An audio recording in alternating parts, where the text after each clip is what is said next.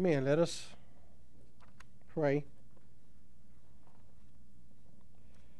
Father, first we thank you for your word, which is a lamp unto our feet and a light unto our path. Lord, we thank you for this great psalm that we just read, that we'll be reading for the next few weeks as we look at the blessedness of your word, the blessedness of the word of God, the excellencies of your word, and Lord, how your word should guide our life. Lord, as Christians, as believers, especially here in uh, the United States, we have abdicated our responsibility to be faithful to your word. We've allowed the culture to dictate to us how we should live, how we should think. The culture we've allowed, the church as a whole, has allowed the culture to tell us that your word is not sufficient for all matters of human life, that your word is, is outdated, it is archaic, it is homophobic, it is transphobic, it is, it is anti-intellectual. We've allowed the culture to, to beat us down and cause us to go away in shame when we proclaim your truth. But Lord, I come this morning praying and proclaiming that your word is truth. Your word is the only source of truth. Your word is the only source of righteousness and morality and holiness. Lord, your word alone is truth. And Lord, I'm praying this morning that the church, the true church, rises up and be the prophetic witness that our nation needs, that our world needs, that the true church rises and proclaims the truth as it has been revealed in your word through the person and work of Jesus Christ.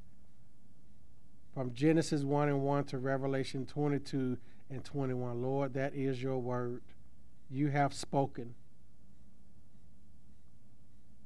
And Lord, may the true church rise and be the prophetic witness and speak your truth in a world that is in chaos. And Lord, why is the world in chaos? Because the world rejects you. The world rejects your truth. Man has been deceived by our enemy, the devil, to believe that it is not your truth that matters, Lord, but our truth, what we believe in uh, is truth.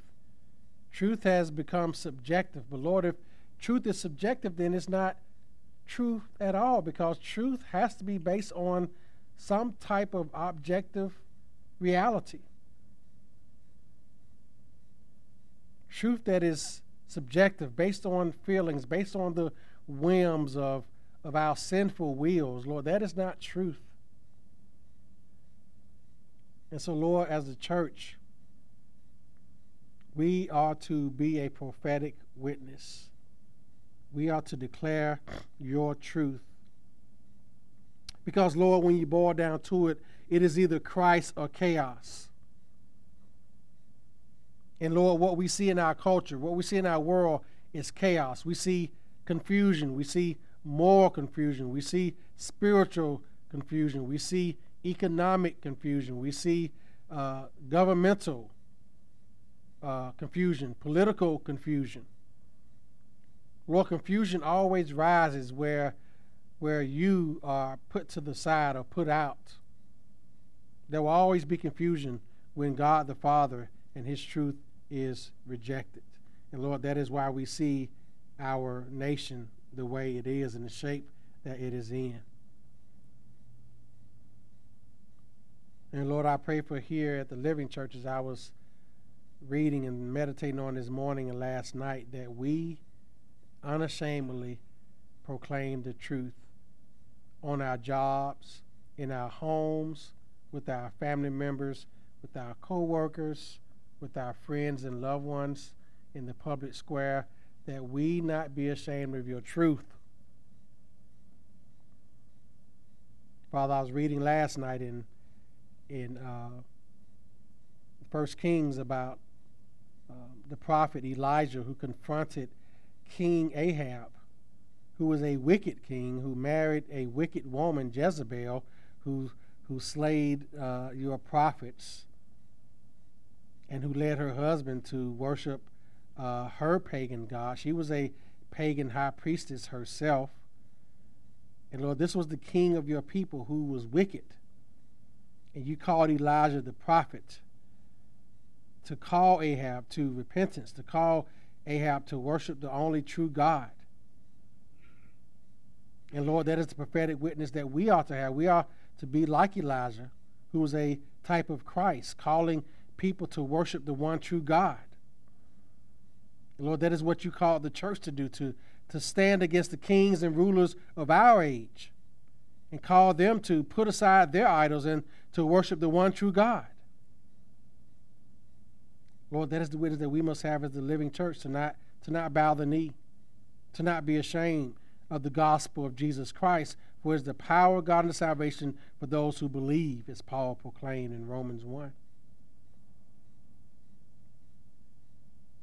Lord, I pray for our church and for our sister churches, our brothers at A B C and Grace Fellowship, Christian Fellowship, Redeemer Church, uh, Mountain View Church, uh, Iron City Baptist, other like-minded brethren, that, that we do not bow down, that we proclaim the truth, that we charge our members to proclaim the truth also.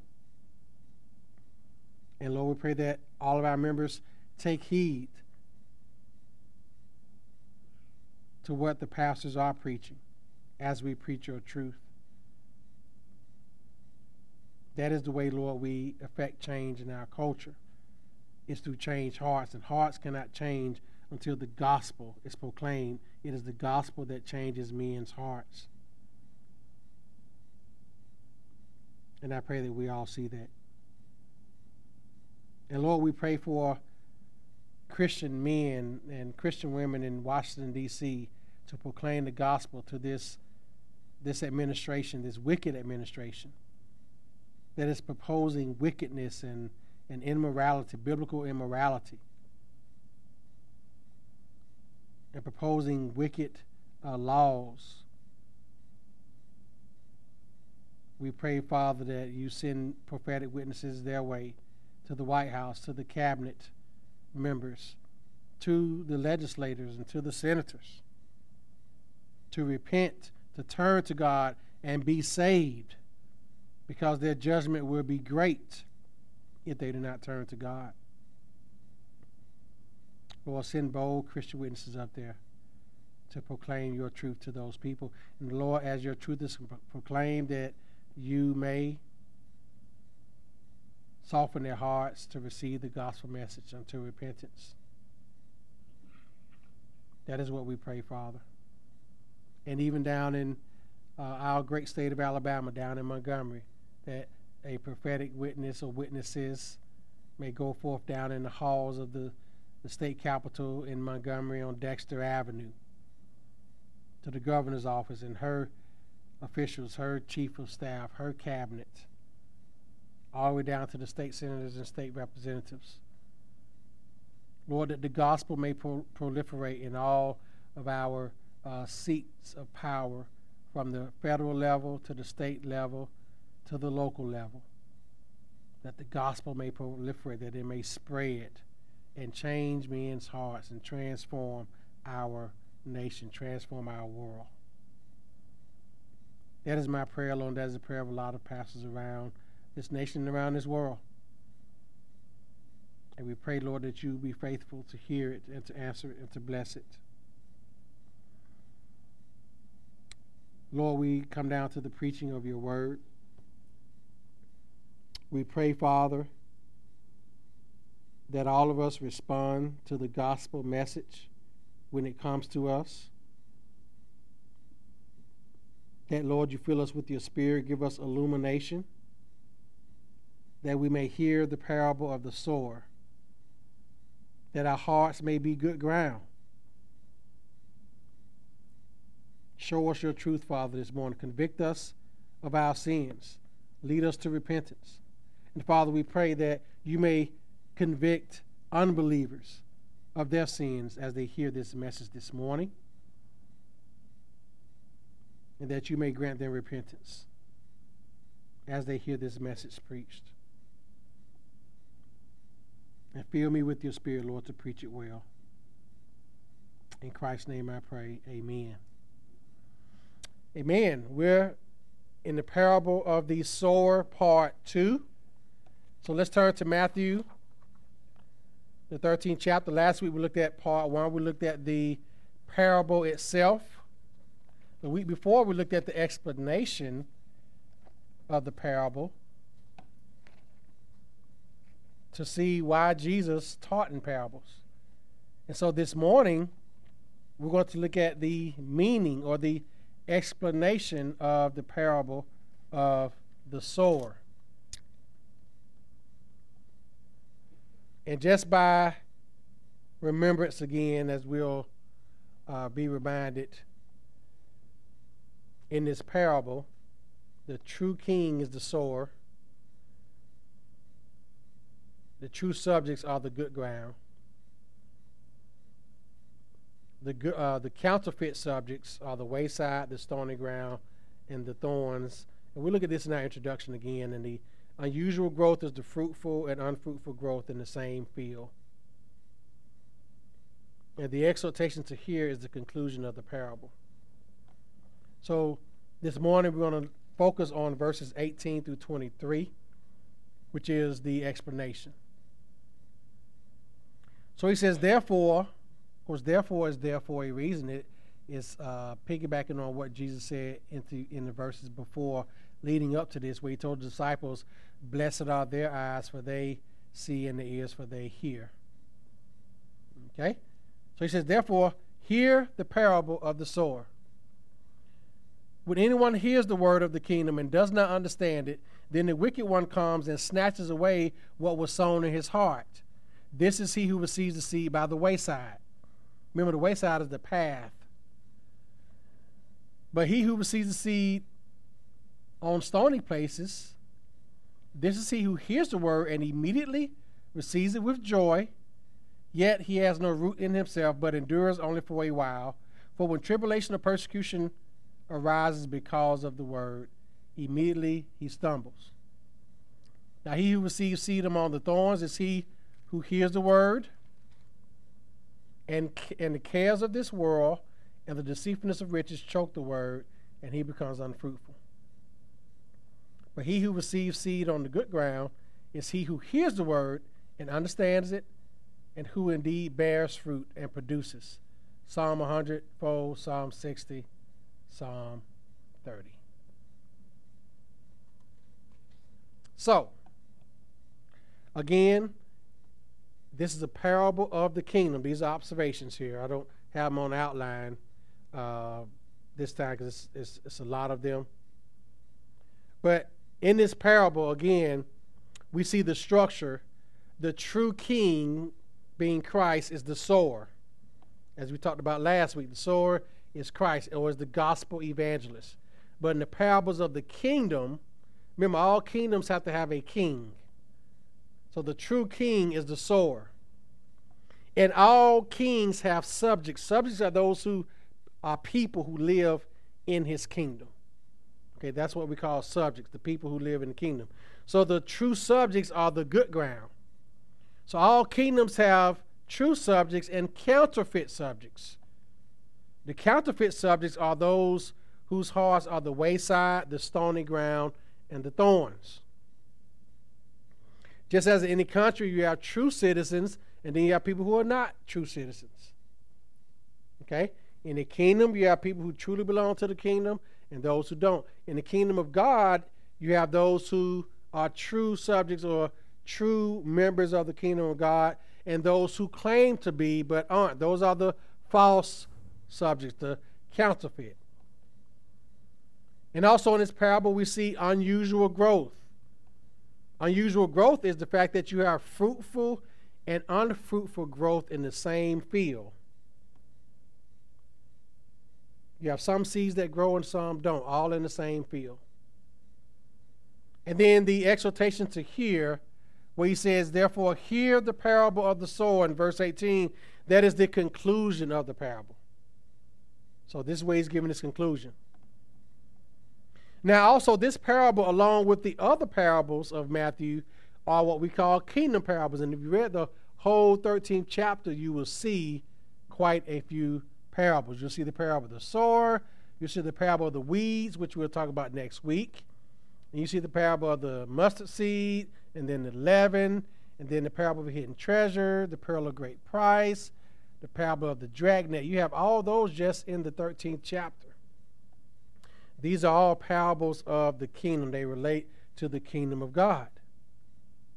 They are mysteries revealed for the church age, which is the age in which we are living. Okay? From the time of Christ's death until his second coming. That's what these parables are referring to. The church age, which we are in. And the church age began when Christ died and ascended to heaven. And we saw it usher in in the book of Acts. So the sower, again, as we talked about last week, the sower scatters the seed indiscriminately. He just, he scatters it out. He doesn't put it in certain places. No, he scatters the, the seed indiscriminately. And the seed, which is the gospel message, is not corrupt. It is not impure. It is a perfect seed. The, uh, as we said last week, the problem is not the seed. Just as when the word of God is preached, the problem is not the word of God. It is the heart of man's, I'm sorry, it is the it is man's heart that has a problem with the word of God. It is not the word of God itself. There's nothing wrong with the quality of the seed. The seed is not responsible also for the soil it lands on, or the reception. Depends on the receiver, not on the seed itself. So when people hear the word of God, it is their responsibility to receive the word of God. We always praise the Lord when we have visitors. And the thing about it is that when a visitor comes, you know, I remember when I was a young preacher, and I would invite my friends when I was in, in, in college, you know, and it was a Sunday where I was preaching because I was narcissistic and selfish and was all about me. And I just wanted to invite them to come see me preach. You know, I was very sinful to think that way, but that's where I was at that time. And I would invite my college friends. You know, when I was preaching a certain Sunday, I would invite all my college friends to come see me preach. And, of course, since I knew they were coming, I would kind of soften the message a little bit so, you know, they wouldn't get offended by what I was going to be preaching about. That was sinful. What we do is we proclaim the truth no matter what. We don't do it intentionally to, to hurt people, but at the same time, we have to proclaim the truth of the gospel, because the seed of the word of God is not, there's nothing wrong with it. The problem is not with the word of God. The problem is with the person who receives the word.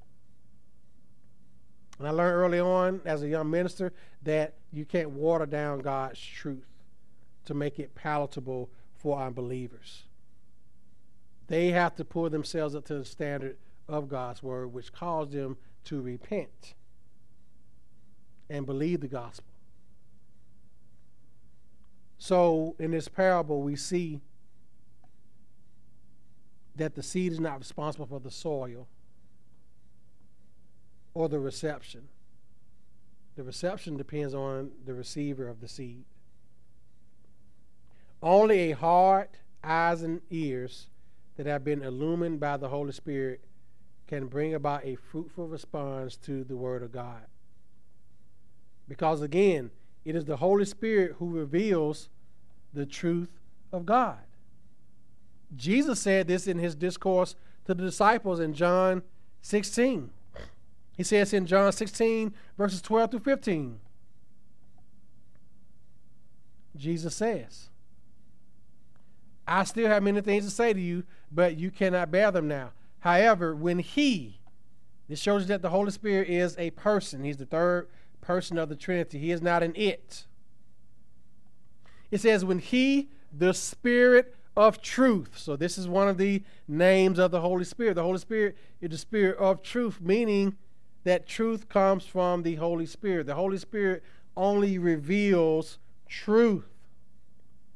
So Jesus says, when he, the Spirit of truth, has come, he will guide you into all truth. For he will not speak of his own authority, but whatever he hears, he will speak, for he will tell you things to come. He will glorify me, for he will take of what is mine and declare it to you.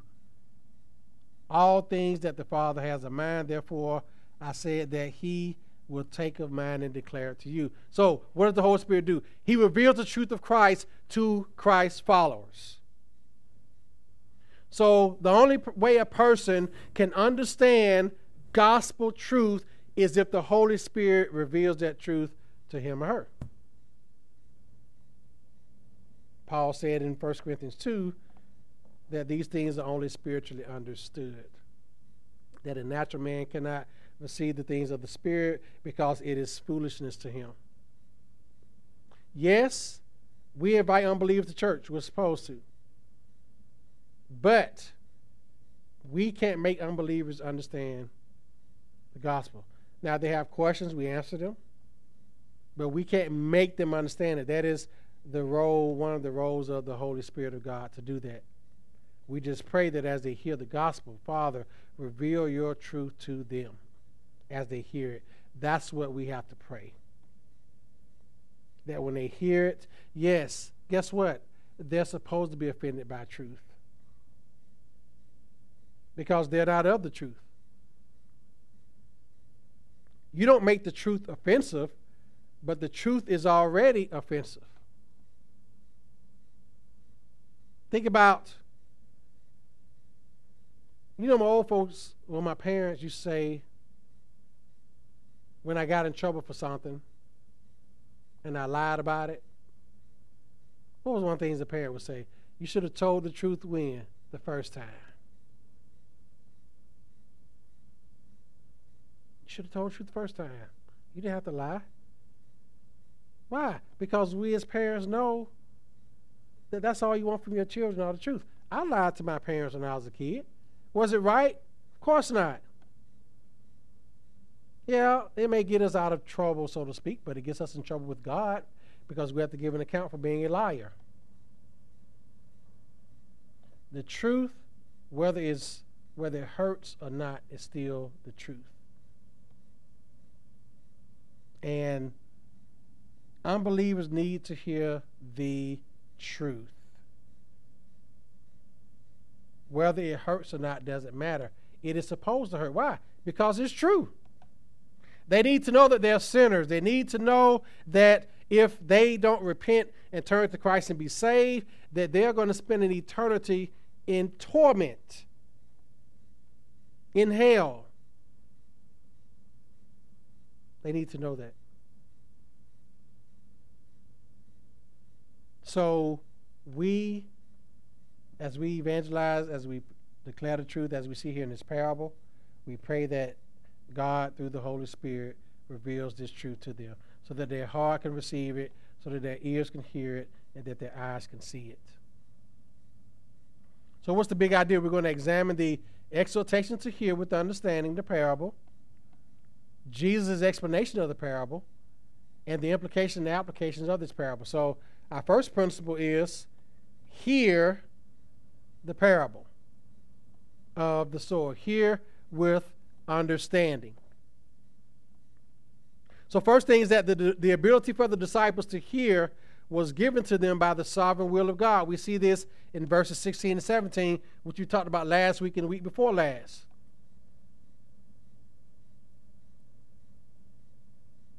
It was God who gave them the ability to see and to hear and to understand the parables and to understand the word of God as Christ was declaring it to them.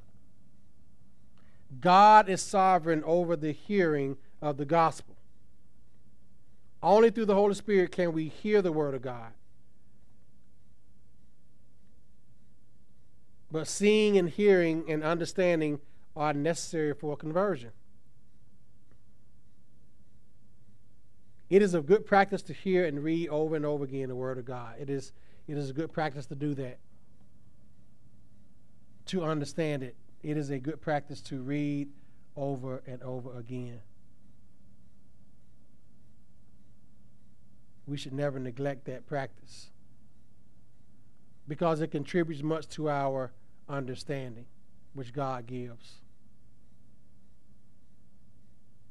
Second Peter says, desire the sincere milk of the word that we may grow by it.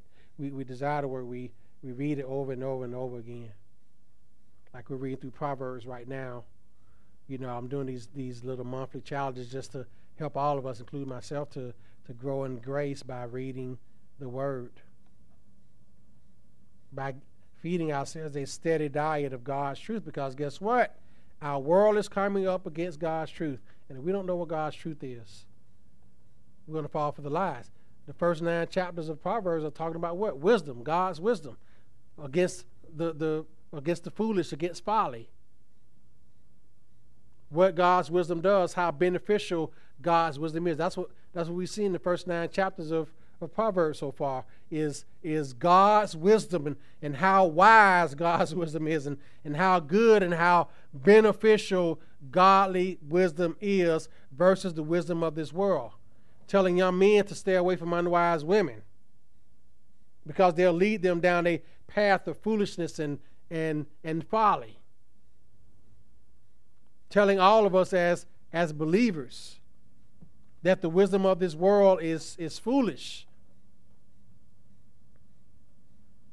And so the discipline of reading and hearing the word of God helps us to understand the word of God. If we don't read it, we're not going to understand it. If we don't read the word of God, we're not going to understand the word of God. If we don't read the word of God, we're not going to know God's truth and how to defend the truth and how to proclaim the truth. Christianity is not an anti-intellectual religion. That's what the atheists and secularists think, that, that Christianity is for dumb people. That's what they think. They think it's anti-intellectual, but it's not. It doesn't mean you have to have one hundred fifty I Q.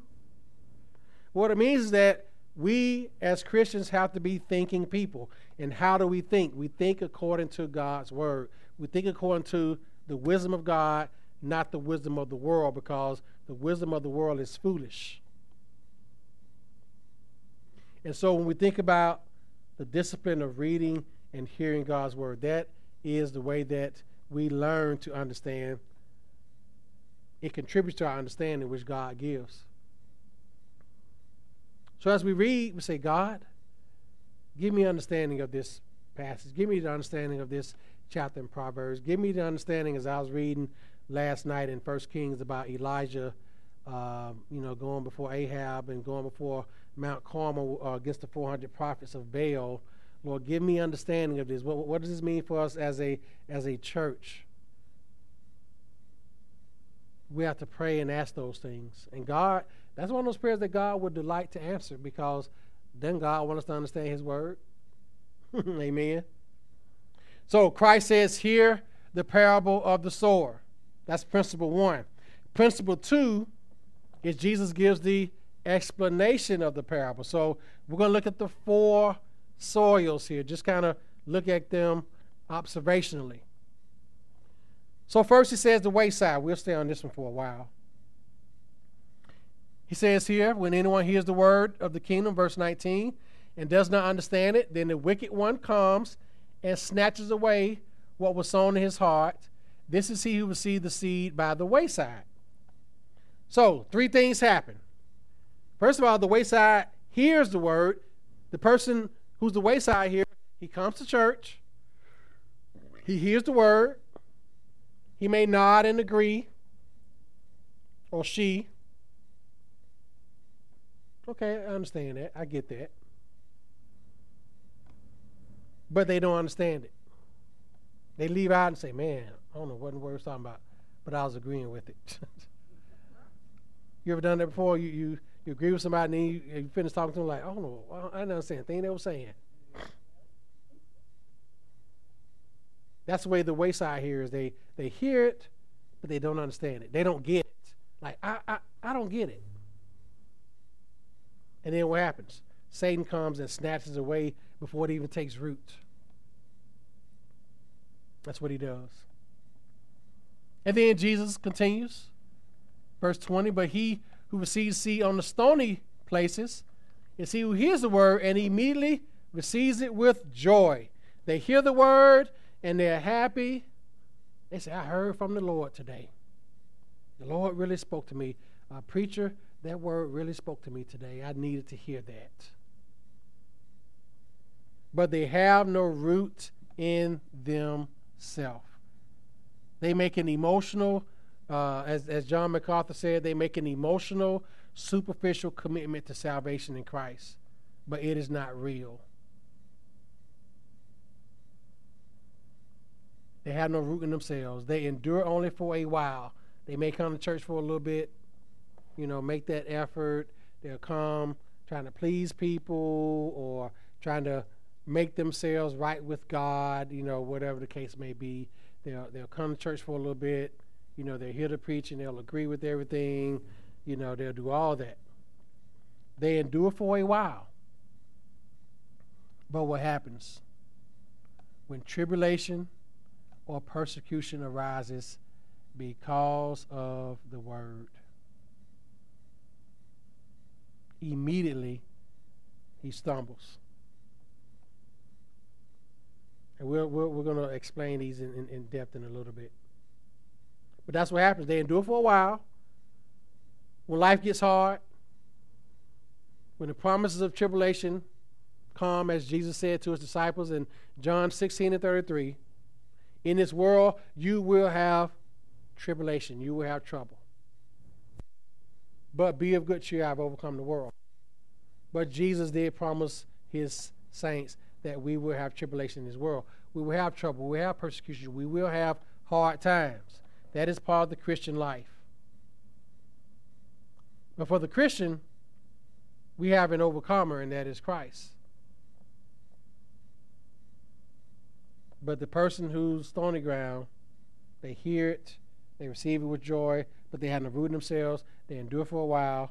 But when tribulation comes, because the word promises it, they stumble, they fall away, because they believe the lie that a lot of preachers tell folks, that if you just follow Jesus, your life will be easy. You check off all the boxes, you pray, you go to church, you read your Bible, you give to the church, you have nothing to worry about. Life's going to go your way.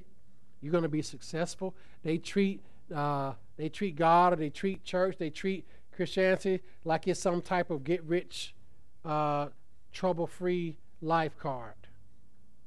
Like if you just believe in Jesus, uh, you'll never have any more problems. That's basically what you're telling people. All your troubles will go away. Like treat Christianity like it's life enhancement. Like living your best life now, or living your best life, manifesting everything. That's that's the way they treat Christianity, like it's a life improvement. You want to improve your life? Believe in Jesus. You want to have success in life? Believe in God. That is so antithetical to the gospel. So when hard times do come, what are they going to say? Oh, this is not what they told me would happen. They told me I wasn't going to have a problem. They told me my life was going to be fine, that, that I was going to have life improvement, that I wasn't going to have to deal with my own sin and, and, and you know, my own sorrow, my own sin. I, you know, I was going to be happy all the time. I was going to have positive energy, you know, uh, all this new age stuff. I, I thought all that was going to happen. And when it doesn't, next thing you know, they're not going to church anymore. They're not praying anymore. They're not reading the Bible anymore. None of that. That's the stony ground. The thorns, Jesus says here, verse twenty-two, he who receives seed among the thorns is he who hears the word and the cares of the world and the deceitfulness of riches choke the word, and he becomes unfruitful. They hear the word, but the word is choked out by idolatrous interests, by idolatry. And what are those two idolatries? The cares of this world and the deceitfulness of riches. Do you know that worry can be idolatry? Do you know that? Let me tell you how. It's not a sin to worry. It's not a sin to worry. Worrying is a natural human response. Doctor, you go to the doctor and, you know, hey, uh, we see some cancerous cells in your breast or in your colon, or, you know, your prostate is swollen or whatever the case may be, you know, in your lungs or whatever.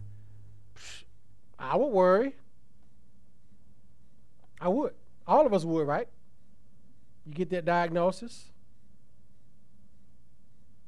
Now, a natural response is worry. But the sin comes where you become consumed with worry. And that's all you do. You become so paralyzed because of worry that you don't want to do anything else. You become paralyzed by worry. You become consumed with it. And after a while, worry becomes an idol. You begin to worship worry. You, you feel like you can't function without worrying. That you got to be worried about something. That's when it becomes idolatrous. So when Jesus talks about the cares of this life, he, he's talking about all the all the worries of this world, all the cares of this world. They they become idols, and they begin to choke out the influence of God's word, because that's the last thing you're thinking about, is looking to God, is looking to Christ, is going to the word. The last thing you're thinking about is that. First thing you wake up in the morning, you're thinking about what you're worried about. You're not thanking God for the day. You're not praising the Lord for the grace of a new day. You're not going to the word and, and, and reading and praying to God and trusting in him and depending on him and putting all of your hope in him. Instead, you get up consumed with worry. And Jesus said in Matthew six, do not worry about what you shall eat or what, uh, with, uh, what you shall drink or with what you shall be clothed. If you take care of the birds of the field, uh, birds of the air, if you take care of the lilies of the field, will it not much more take care of you, or you of little faith? But the cares of this world can choke the influence of the word of God in a person's life. So that's what happens with the thorns. They hear the word, but the cares of this world and also the deceitfulness of riches, and I, I, I'll break this down a little bit, the, the excessive worry over money and riches and wealth and possessions. That becomes your God. You could be poor and worship money. Don't just think it's just for rich people. You could be a poor person. I won't even say poor, especially here in America. Even poor people got cell phones.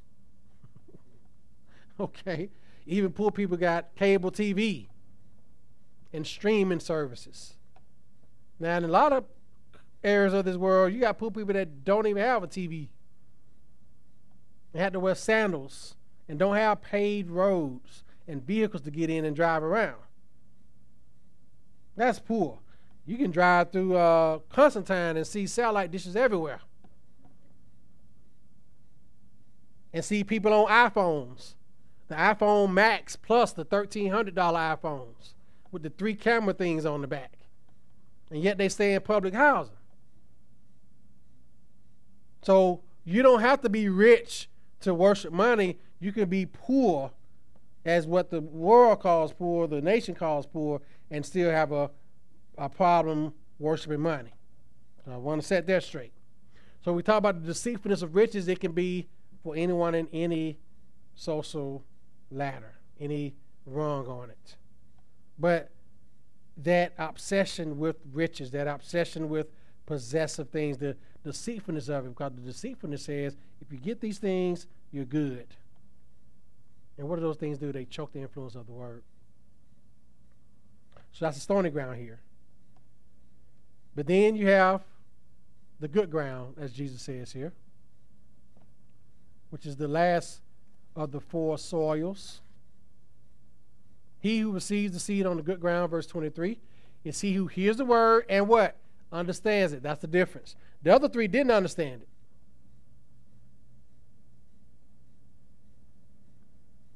And indeed, they bear fruit. Some yield a hundredfold, some yield sixty, and some yield thirty.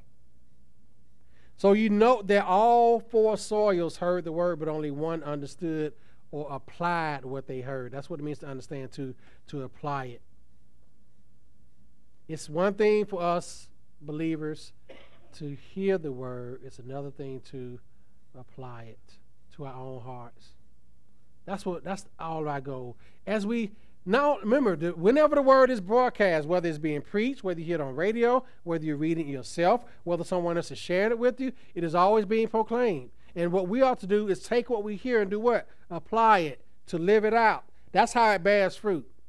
It's not going to do it by osmosis. It's just. It's not going to just happen. We have to apply what we hear. We have to apply what we hear. Unfruitful soil has a variety of possible characteristics that presents obstacles to fruit, fruitfulness. That's what we're going to see in these three. Number one, the wayside is the careless and indifferent listener. This person hears the word but has no understanding of it. They have dull ears and blind eyes. They're not, the thing is, they're not openly hostile to the gospel. They're not those people that say, I don't want to hear, get that out of my face, I don't want to hear that. No, they do nothing with what they hear. There's no application of the word of God. So that is the careless or indifferent hearer. A person who is indifferent. To be indifferent means to be apathetic. To be indifferent means I, I could care less. That's what it means to be indifferent. Like, it doesn't matter to me, me either way. That's an indifferent person. Like, they just could care less. It doesn't, it's not a big deal to them. It's not a big deal to them that they hear the word and do nothing with it. That, that, that That's not a big deal. Nah, that's, you know, that's an indifferent hearer. That's a careless hearer. They're not taking heed to what they hear. They, they could care less. To me, that's a bad place to be. You hear the gospel, and you're saying in your heart, mm, that's not a big deal. Repentance, ah, mm, hell, mm, I'm not worried about that. I'll, I'll talk my way in, you know, whatever. I'll give God the big wink, you know. Yeah. Yeah, you know, it's not, not a big deal. But look, Satan is relentless in snatching the word of God away as soon as it is sown. He's relentless in doing that. He never stops doing it. He snatches it up even during the hearing of it. And he does it in the least obvious ways. He uses deceit. And this is what John MacArthur said in his uh, book on parables. He says, Satan uses Okay, he usually confuses people through the false teachers who come in the name of Christ, but subtly attack or undermine the truth of the gospel. He also exploits the sinful human passions, fear of what others might think, pride, stubbornness, prejudice, or various lusts or desires. He appeals to the fallen heart's love for pleasures of sin. He knows that people love darkness rather than light because their deeds are evil. That's John three and nineteen. And he takes advantage of that. That's what John MacArthur said. And he is so right. Satan confuses people through false teachers. False, false teachers, they confuse people. Why? Because they're preaching a Christ who doesn't exist. They're preaching a false Christ. And they are confusing people. The many people who follow them, who listen to them. They're confusing them. And that's how Satan does when he snatches the word away. He, he, uh, they underestimate, rather, they undermine the truth of the gospel. And like he, uh, MacArthur said, Satan also exploits human passions. Fear of what others might think. Some people are afraid to go to church. That they're afraid of letting the gospel change them. Why? Because they, they, they don't they don't want to lose friends. They don't want their family members looking at them funny. I was the first person saved in my house. It was it was my brother, myself, and my father. We were living in a, a duplex. There was a four rooms.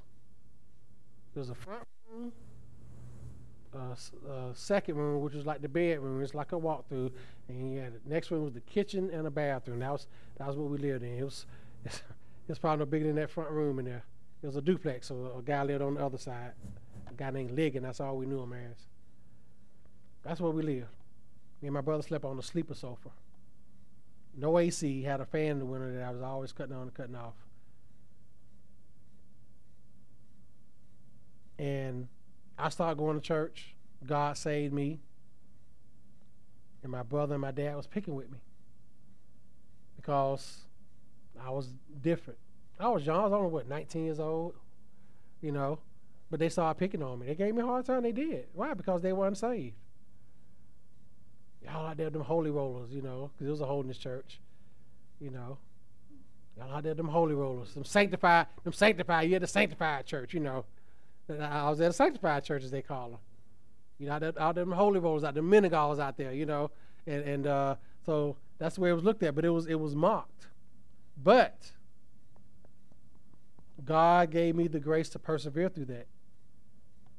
Some people are afraid to be seen in a church because they're afraid of what people are going to say about them. They have fear of man. They don't want to invite their friends because they don't want their friends to see what kind of church they go to or what's being preached. That's how Satan deceives people, as MacArthur said. They fear of what other people think. Pride, stubbornness. Satan sows all those things in people's hearts. And that's how it is snatched away. And, and MacArthur said it so true. Satan appeals to the fallen heart's love for the pleasures of sin. People don't want to lead their life of sin. Why? Because they love darkness, as I said last week. They love darkness. They love sin. They love the allure of sin. And they don't want the power of the gospel to change their life. Why? Because they love their sin. They, they hug on to it. It's like they drag onto the legs of sin as, as, as you know, a person's dragging, holding on for dear life. That's what it, they cling to their sin. And that's how Satan just snatches it out because they love darkness rather than light. The heart of this person has been hardened through constant rejection. This is the wayside, the careless, indifferent hearer. Their hearts have been hardened. And this is not a good place for them to be. It reminds me of uh, King Zedekiah. He stiffened his neck and hardened his heart. This is what the Bible says in Second Chronicles thirty-six, verses twelve through thirteen. This is right before Jerusalem fell uh, to the Babylonians. This is talking about Zedekiah. Zedekiah was twenty-one years old when he became king. This is verse uh, eleven of Second Chronicles thirty-six, if you're taking notes. Zedekiah was twenty-one years old when he became king, and he reigned eleven years in Jerusalem. He did evil in the sight of the Lord, his God, and he did not humble himself before Jeremiah the prophet, who spoke from the mouth of the Lord. And he also rebelled against King Nebuchadnezzar, who had made him swear an oath by God.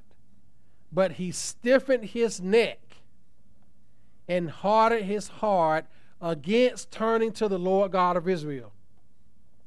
He stiffened his own neck. He hardened his own heart. He's like, I don't want to hear the word of the Lord. I don't want to hear the word of the Lord from the prophet Jeremiah. That's what he did. He stiffened his own neck. And that's what the indifferent person does. They, they just can care less. They're careless. They they don't care. So they what do they do? They stiffen their necks. In other words, they become stubborn. That's what it means to, you know, when God called uh, Israel a stubborn and stiff-necked people. They refuse to bow. But that's what happens. And then we have the stony ground here, who's the shallow, superficial here. This person hears the word. It has an initial reception, as I said, of, you know, good sermon pastor, I believe it, or I receive that word. I'm going to do better. Or they may even say, I believe the gospel. The seed enters a little bit but has no root. He wants to endure, but he is a false convert. He does not persevere until the end. He is only there for a while. He does not see his commitment to Christ all the way through.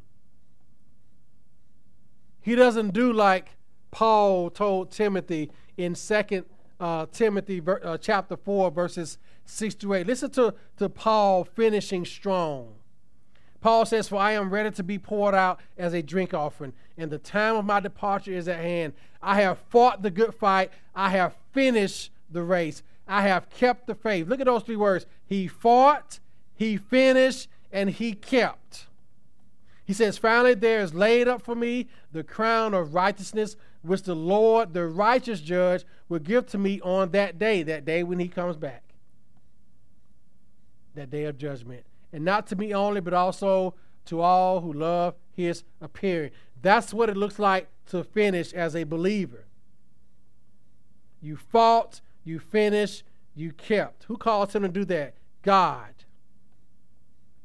But this superficial, shallow hearer, they say, "I believe." They say, "I hear it." They say, "I receive it." But they don't have a persevering power in them. They are a false convert. They're only here for a while. They don't see their commitment to Christ through. They drift away. As the writer of Hebrews two and one said, to not drift away when you hear the word. Take heed to what you hear, lest you drift away. That's what the writer said here. Hebrews two and one. Therefore, we must give the more earnest heed to the things we have heard, lest we drift away. We sing a song in my old church. If your soul's not anchored in Jesus, you will surely drift away.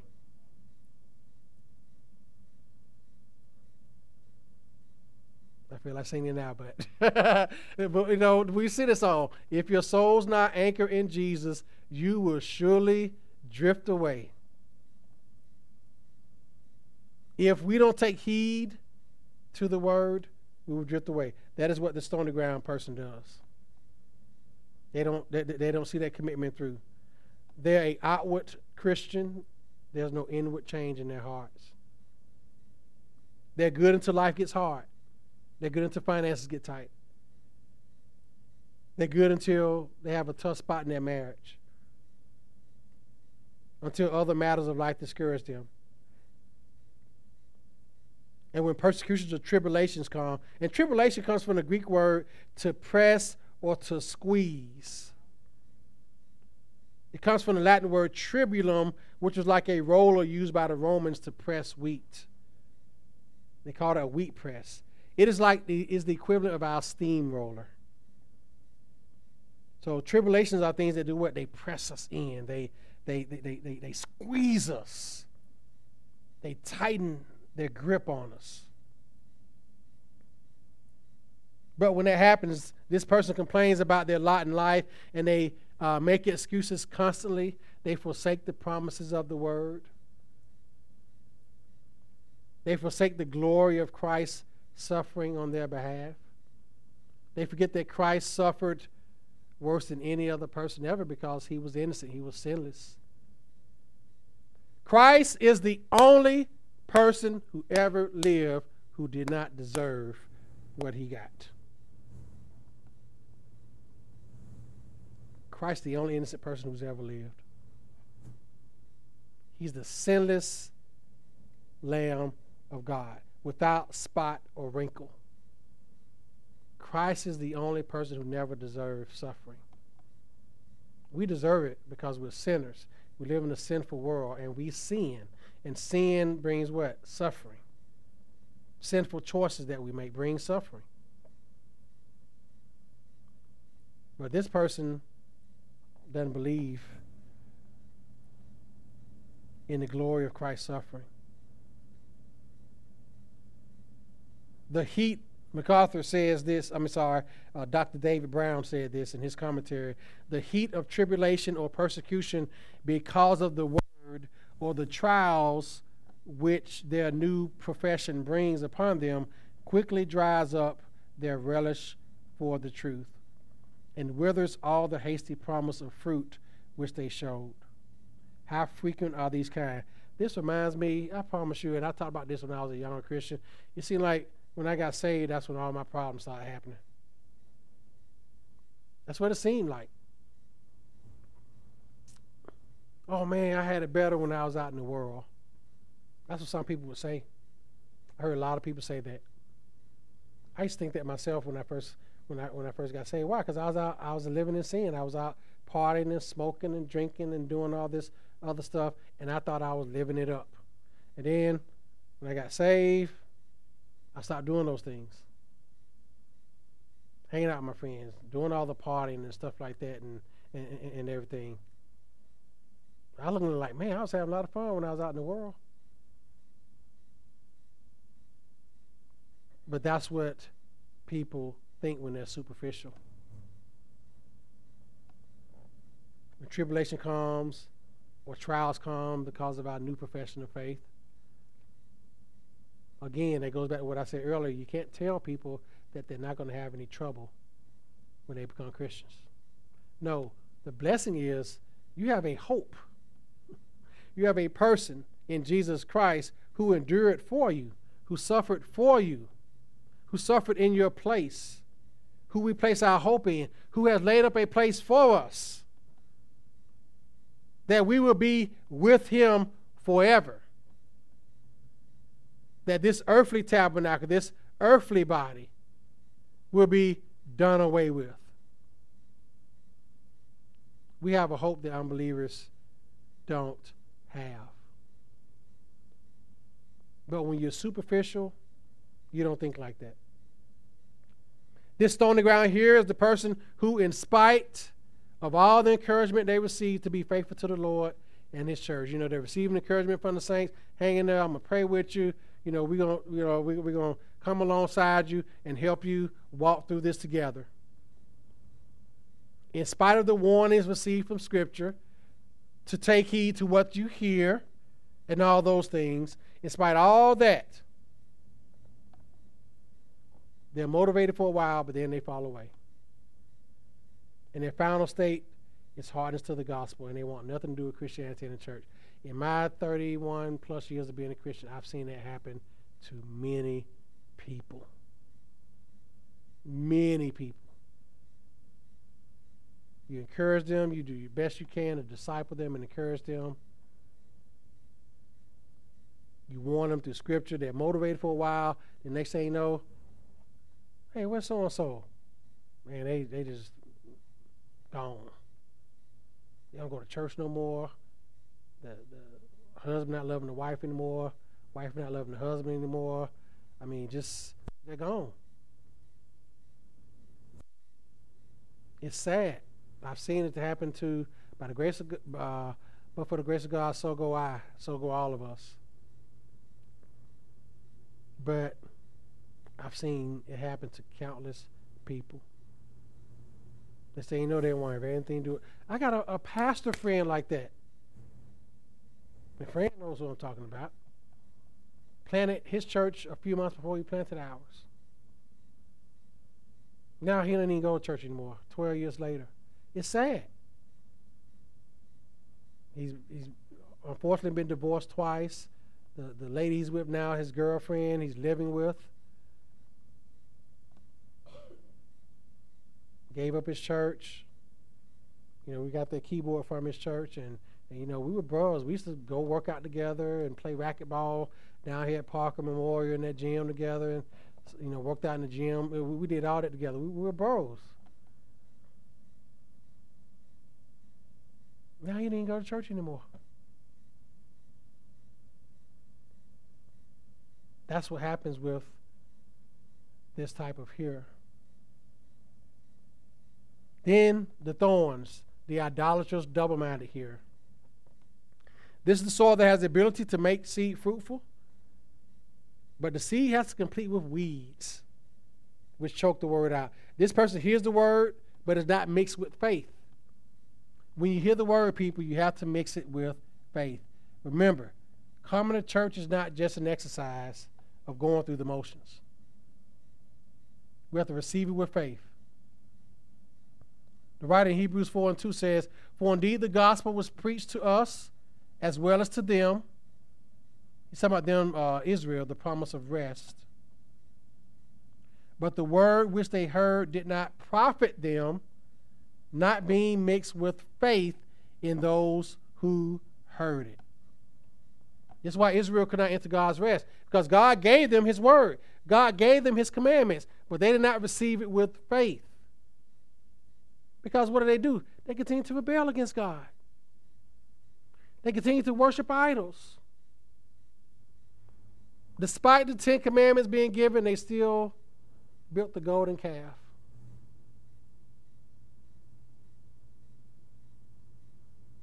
Despite the command to not marry the foreign women, because when in the day that you do it, they will take your hearts away from me. Despite receiving that command by faith and believing it, guess what? They did exactly the opposite. And they married the foreign women. And guess what happened? Those foreign women brought their idols in. Those foreign men that their, their, their, that the Israelite women married, guess what? They brought their gods in. And they say, you know, you had idolatry within the camp. Why? Because the word that God gave them, they did not receive it by faith. Faith meaning believing in that word.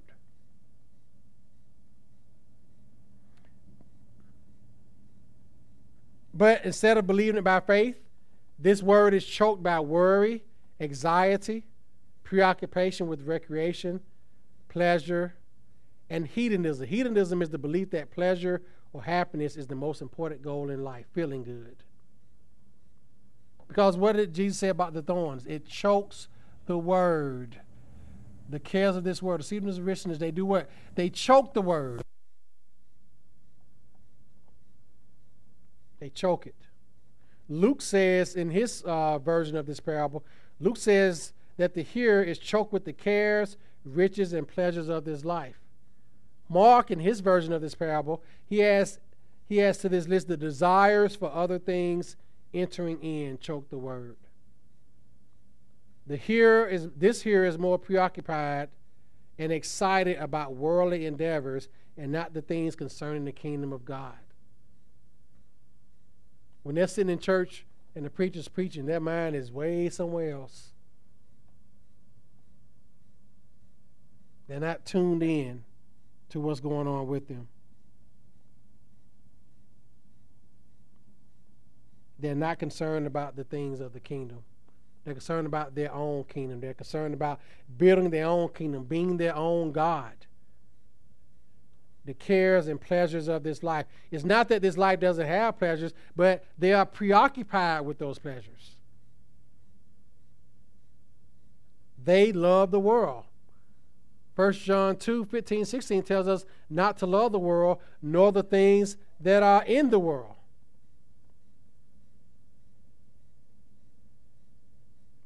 But they love worldly endeavors. God gives us all things in this world richly to enjoy, but not to be preoccupied by them. It's okay to do recreation, but don't be preoccupied by it. Don't, don't let it be your cause and goal in life. They are in love with the cares of this world, the, the present age. That's what he means by that. The cares of this world, the, the present age in which we live. And the consequences are devastating. They receive conviction in the head.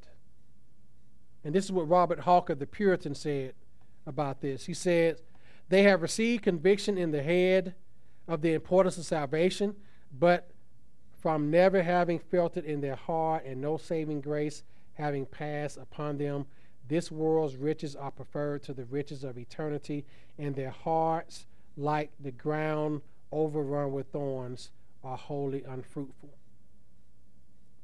And that is so true.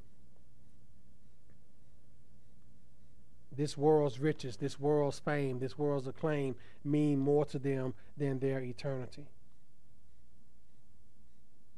That's how this hearer is, this idolatrous, double-minded hearer. J P Lane said, the expression deceitfulness of riches does not primarily uh, ex, uh, apply to luxuriousness. He says it refers to the deceitfulness of false confidence in this worldly ground of subsistence. Subsistence are things that sustain you. So he's saying the deceitfulness of riches deals with the fact that people place their confidence in what? Their riches, their possessions, what they have, what they own, what they buy. And they see other people and they say, I want to be like, I want to be rich to the point where I don't have to worry about anything. I don't have to worry about paying my bills. And all of us aspire to that at some some point. All our bills paid off. And the first thing people say is, you won't have a worry in the world. That's that's what we think, right? Just give me one hundred million dollars. I, I won't have anything to worry about. True, in a sense. But at what expense? That's why Jesus said it is it is impossible for a rich man to enter into the kingdom of heaven. It's not the fact of the man being rich. It's the fact that his riches is who he is. That that's where their heart is, in their riches. Because we seem to think that if we just had enough money, we wouldn't have to worry about money anymore. But that's a lie. People who have money want what? More money. Look at us in our little rat race down here. We want more money. What makes you think that if you got more that you're not going to want more? That's how the human heart works. That's the sinfulness of our heart. You can have one hundred million dollars, but then you want two hundred million dollars. And if you got two hundred, you want three hundred. Nothing is ever going to be enough. And then you're going to worry about spending all that money. So now you're going to be have another word is spending all your money. Man, where's all this money going? And when you start seeing that bank account go down from, think, think about people who won, think about Evander Holyfield and Mike Tyson. They won hundreds of millions of dollars in their boxing career and, and ended up going bankrupt. M C Hammer, you know, he he, he went bankrupt. fifty, sixty, seventy million dollars. Because guess what? That's not where your substance lies. But when you're this hearer, you think that your your your your your manner of life, what you have, is what is the most important thing. That is the deceitfulness of riches. That money is going to solve all your problems. Some theologians said, more money, more problems. I don't know what theologian said that. I know Puff Daddy made a song called More Money, No More Problems with uh, Notorious B I G Maybe it was those philosophers who said that. The more money you have, the more problems you see. Because the deceitfulness of riches lies to you. And what does that do? It chokes the influence of the word. That said that that's not the case. Amen? Then we have the good ground. The understanding here. What are some characteristics of this? This person hears the word and understands it to the point of application, and they bear the fruit of the word. Hearing combined with understanding produces the fruit of saving faith. Mark four twenty says that these hear the word, accept it, and bear fruit. Luke eight and fifteen adds, having heard the word with a noble and good heart, kept it and bear fruit with patience. There's something to be said about understanding what we hear. The fruit reveals the character of the tree. This is what A T Robinson said in his commentary back in nineteen thirty-three. He says, the fruit reveals the character of the tree and the value of the straw for wheat. Some grain must come, else it is only chaff, straw, or worthless. The first three classes have no fruit and so show that they are unfruitful soil, unsaved souls and lives. There's variety in those who do bear fruit, but they bear some fruit. The lesson of the parable, as explained by Jesus, is precisely this. The variety in the results of the seed sown according to the soil on which it falls. That's why he said Psalm one hundred, Psalm what? sixty, and Psalm thirty. In other words, the fruitful here is going to bear some fruit. There's no such thing as bearing no fruit as a Christian. You're going to bear some. You're not going to bear none. Now, the Lord is the one who makes the soil good ground, not the hearer. Now, what are some fruit that are produced? First of all, they come by Christ Jesus. Next, you have the fruit of the Spirit, Galatians five, twenty-two and twenty-three. And you have the fruit of growing in the faith.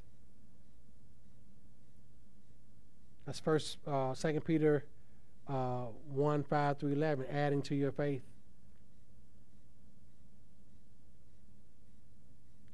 That is some of the fruit. So the truly regenerate person will reproduce or produce fruit by the inward working of the Word, by means of the Holy Spirit. It will come in degrees, but it will be evident. A person who's a new Christian right out the chute, they're not going to be fruitful right away.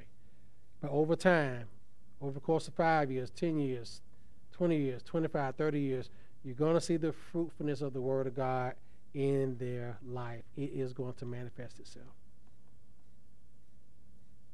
There's no such thing as an unregenerated, I'm sorry, there's no such thing as an unfruitful regenerated Christian.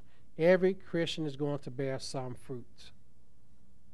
Some more than others, some to a greater degree than others, but still there's going to be a fruitful Christian. Amen? So implications here as we get ready to close. Number one, true believers are those who bear spiritual fruit. Okay? True believers are those who bear spiritual fruit. It is not the profession of faith, but the perseverance in faith that counts. Number two, the hearer is responsible for what he hears. People are responsible for their response to God's word. What we do with what we hear matters. This is to everyone, adults, children alike. We are responsible for what we hear. Each time an unsaved person hears the word, guess what? They're responsible for it.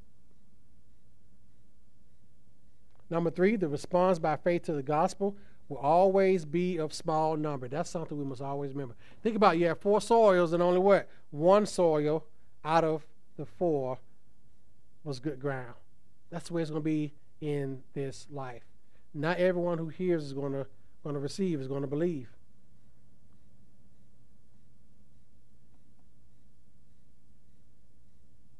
That's why many who profess Christ are not truly of Christ. They may say they are, but they're not. Very few will be saved. And number three, pray as we evangelize, because we have to depend on the work of the Holy Spirit when we speak the truth to people.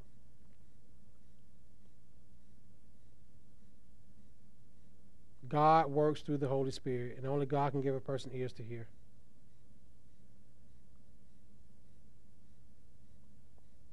God is sovereign over the sower, He is sovereign over the seed, and He is sovereign over the soil.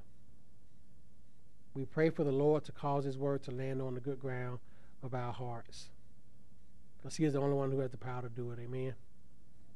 Let us pray. Father, help our unbelief.